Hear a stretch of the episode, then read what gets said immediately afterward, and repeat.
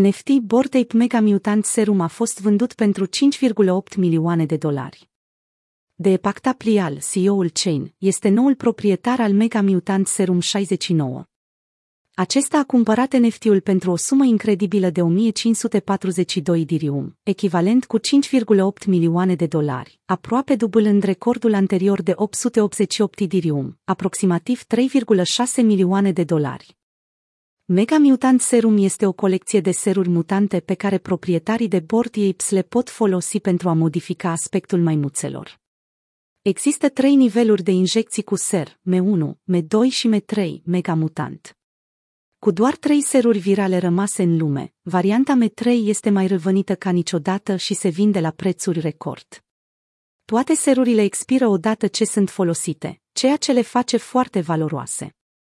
Din cele 10.000 de seruri, Yuga Labs a lansat inițial 7.500 de seruri M1, 2.492 de seruri M2 și 8 seruri M3. Cum își motivează de EPAC achiziția în valoare de 5,8 milioane de dolari a unui NFT Bored Ape Mega Mutant Serum?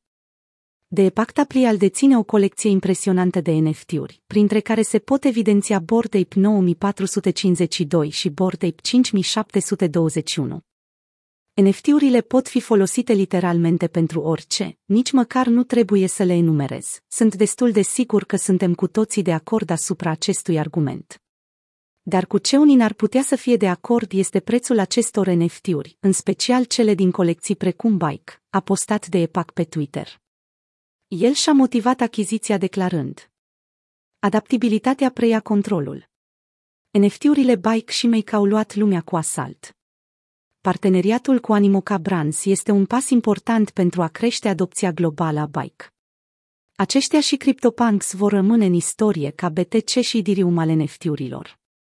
Raritatea acestui NFT a fost unul dintre cele mai mari motive pentru care Taplial a decis să cheltuiască aproape 6 milioane de dolari pe serul M3.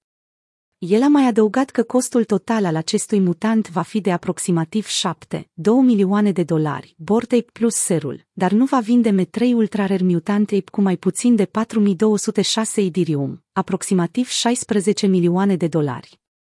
Pe parcursul ultimelor 30 de zile, NFT-urile Make și Bike au generat 191 și respectiv 182 de milioane de dolari în vânzări, ocupând astfel pozițiile 3 și 4 în clasamentul general al vânzărilor, după Axie Infinity și CloneX.